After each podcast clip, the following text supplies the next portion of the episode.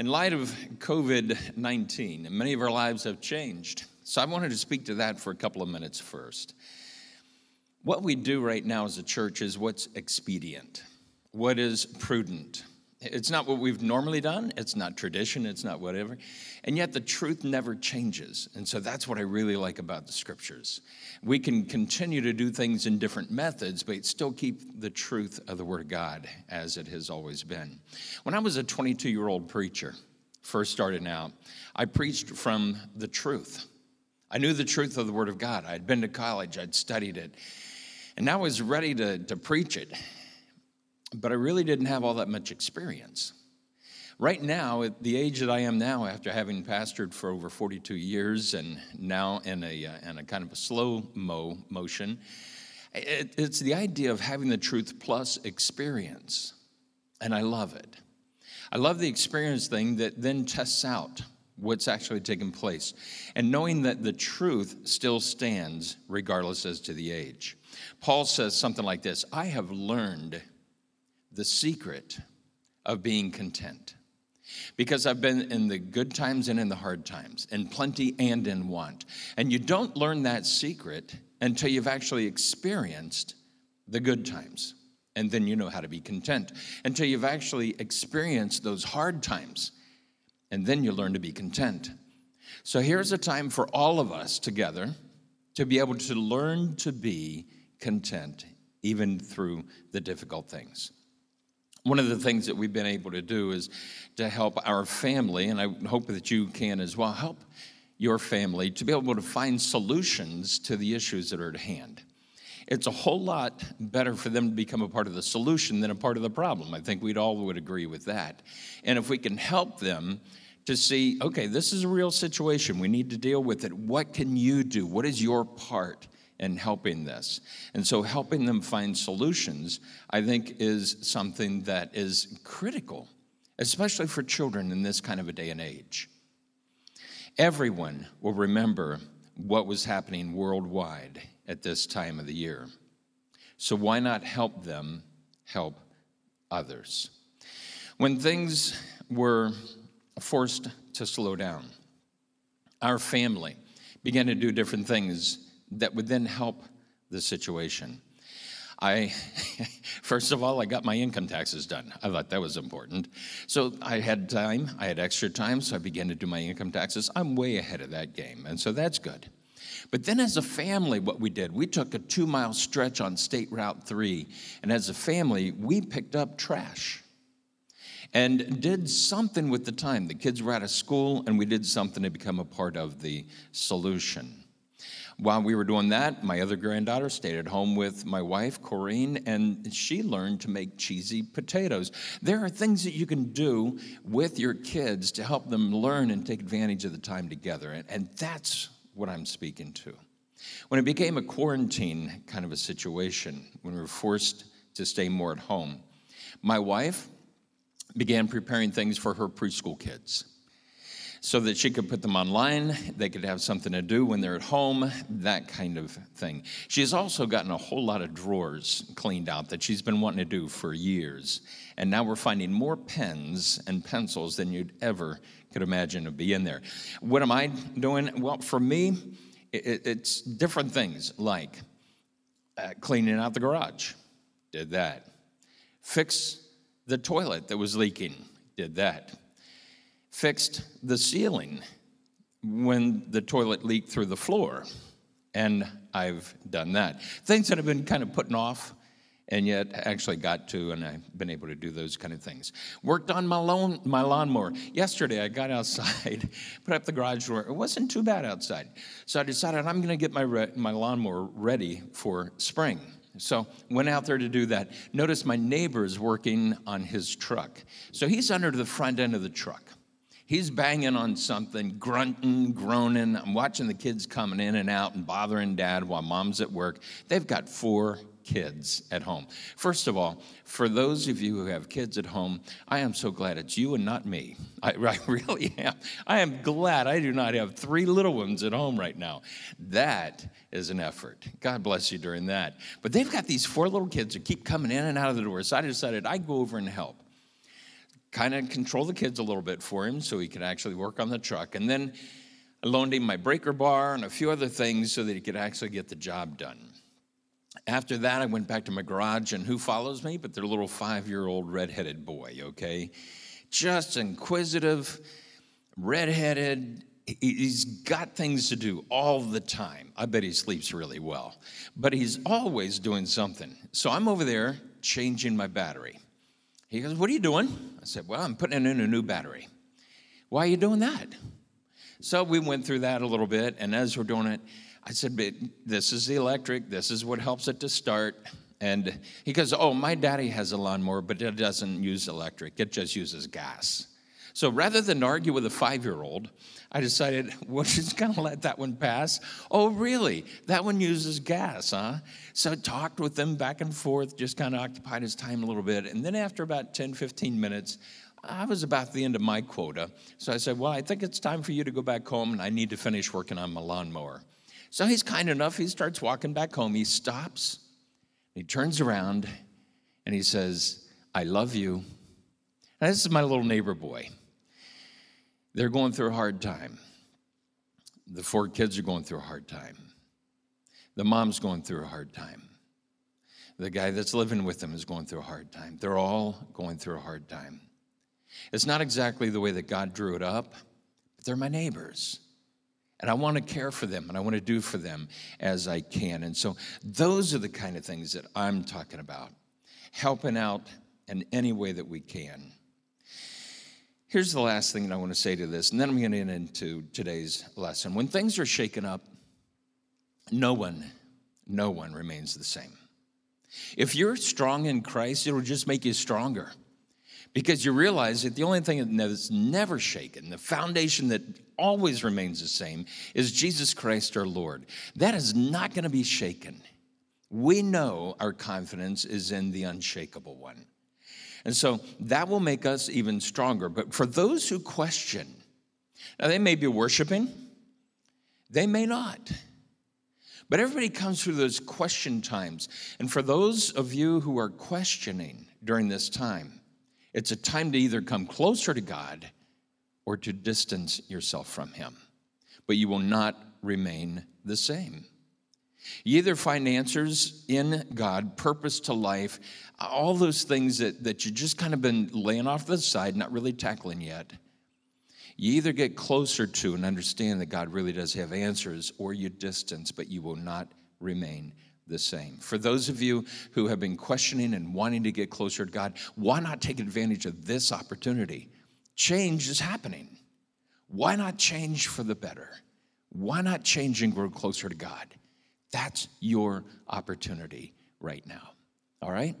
I'm going to pray and then I want to get into the Word of God for a little bit, okay? Let's do that. Father, I just pray that you would help us in the way that we change that it would draw us closer to you. That's what you've always wanted, is a good relationship with us. So help us that we would take advantage of the time, get into your word, read what we can, understand what we can, and give you who we really are. I pray in Jesus' name. Amen. Well, for this morning, what I want to do is just kind of take a look at two different topics for this Sunday and next Sunday, what I wanted to do is take a look at the timing and the determination of Jesus when he's coming to the cross. The timing and the determination that was upon Jesus. You probably don't know this man's name, Roy Mays. You might. Roy and I were schoolmates in college. We graduated together. We were in a singing group together. I was for two years with the Come Alive Singers out of Cincinnati, but he was our preacher boy. At 18, 19, 20 years of age, he could preach. And so as we went across the country, Roy Mays was the preacher. In 2005, January, he died of cancer some 15 years ago. And I always wondered with that, God, why? Why Roy? He had such a skill set that I could only admire why would you let him die when you still let me live? when Dave Robertson moved to the Columbus area and he shot me an email one day, he had a quote from Roy down at the bottom of it. And I asked him about that. I said, Dave, doesn't it make you wonder why? What about this timing of death? What about Roy? Why would he not live? And we continue. He said, You know what? That has always bothered me. We both knew what Roy brought what he brought to the he was in a church at southland lexington kentucky thousands of people could preach could influence people and yet the timing was there for him to leave this world and enter into the next sometimes i just kind of get the idea that god is a little slow in his timing now god don't take offense at that but i just i don't have that kind of patience to think that he knows what he's doing all the time. God, why don't you hurry up with this one? Father, why, don't you go ahead and just take care of this? And what he's teaching me all along the way is my timing is perfect. Don't worry about it. I've got this. If you remember when Jesus is preaching and he's teaching, he's going along the way. He preached in his hometown of Nazareth at one point, and he was doing well until he turned the tables on them and made them look at themselves. They didn't care much for that, so they drove him out to the cliff, ready to throw him over, but the Bible says that he walked right through them and no man laid a hand on him. It wasn't his time. His brothers, a little bit later, as Jesus is preaching and he's performing miracles and doing these different things, they're not believers yet. His own brothers really aren't believers yet. And they sarcastically tell him, Why don't you go on down to Jerusalem and pull off some of the miracles down there? Maybe they'll believe you down there, that kind of a thing. And Jesus' answer is the time for you is right anytime. It doesn't matter for you, but it's not right for me yet. Later, in the Gospel of John, it says that he was in the temple courts and they wanted to seize him, but, quote, no one laid a hand on him because his time had not yet come. The next chapter, again, they're wanting to lay hands on him to put him to death. But it says, quote, no one seized him because his time had not yet come. Which then brings me to the text that I want to read for you today. It's in John and chapter 12. Beginning with verse 23, Jesus replied, The hour has come for the Son of Man to be glorified. And I tell you the truth, unless a kernel of wheat falls to the ground and dies, it remains only a single seed. But if it dies, it produces many seeds. Jesus is saying, I'm going to die, but it's going to be worth it. Don't worry about it. Many will prosper because of my death. The man who loves his life will lose it, while the man who hates his life in this world will keep it for eternal life. He just flips the table on him. Whoever serves me must follow me. And where I am, my servant also will be. My Father will honor the one who serves me. Now my heart is troubled. And what should I say? Father, save me from this hour? No, it was for this very reason that I came to this hour. Father, glorify your name. And then a voice came from heaven I have glorified it, and I will glorify it again.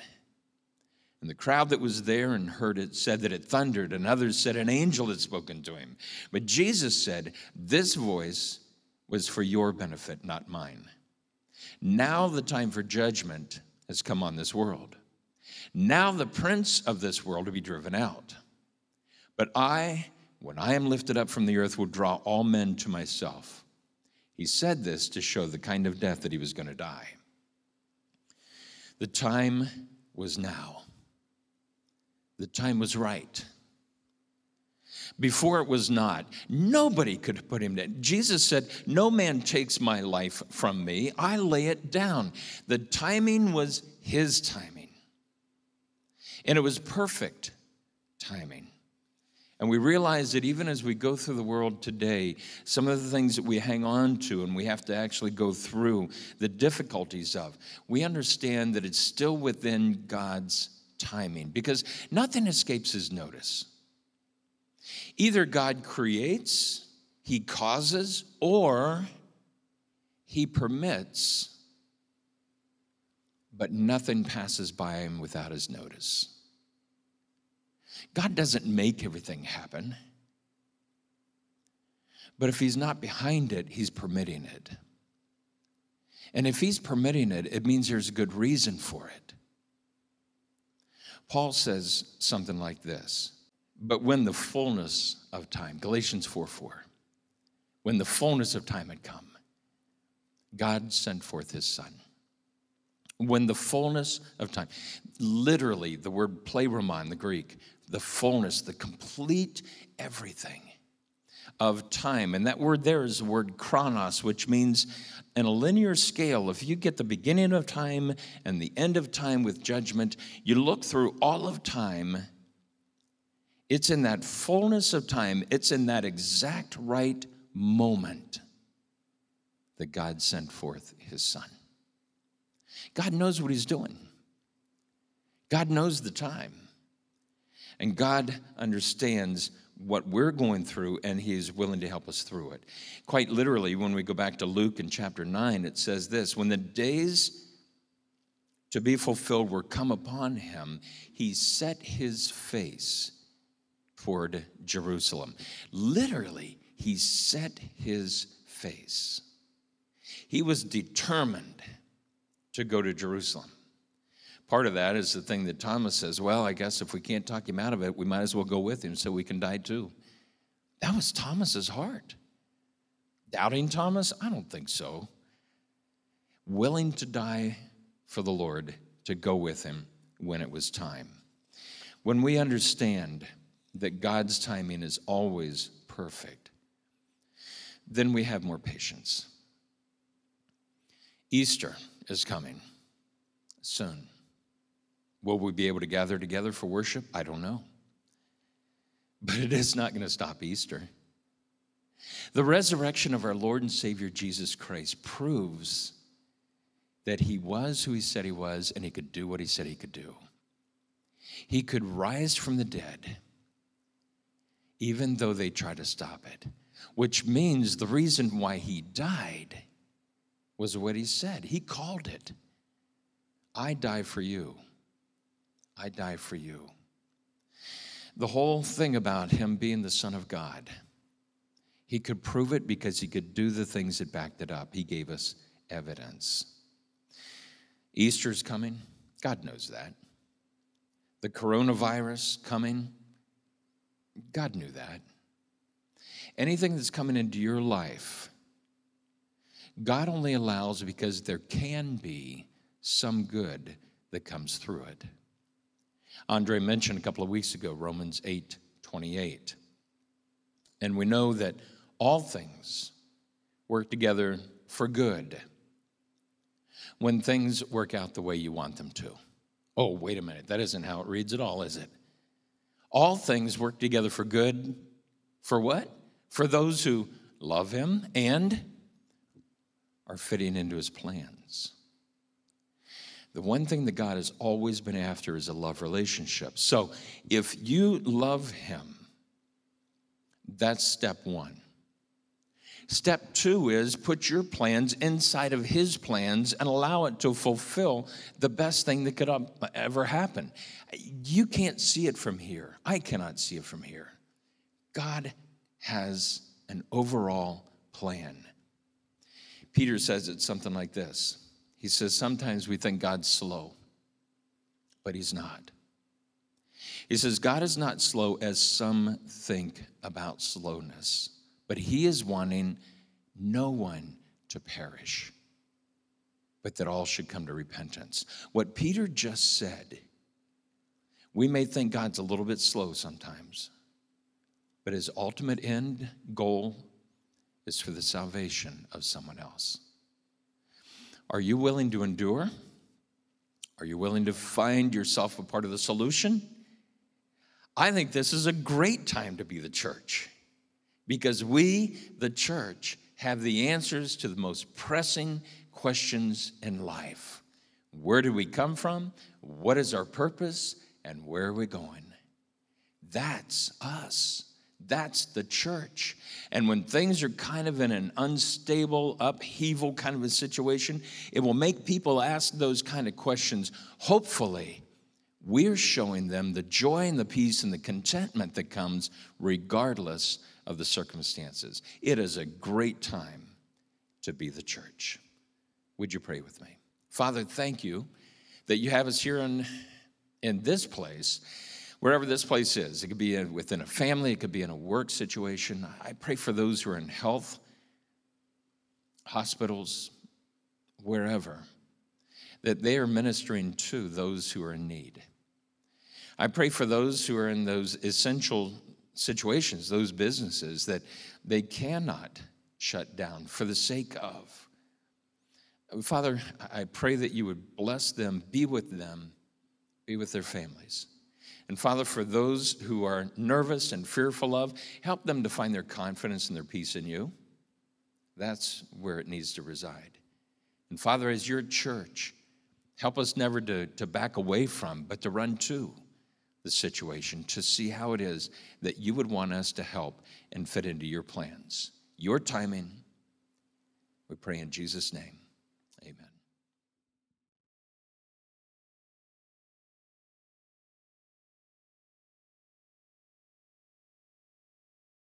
May I speak with you just for a moment about offerings?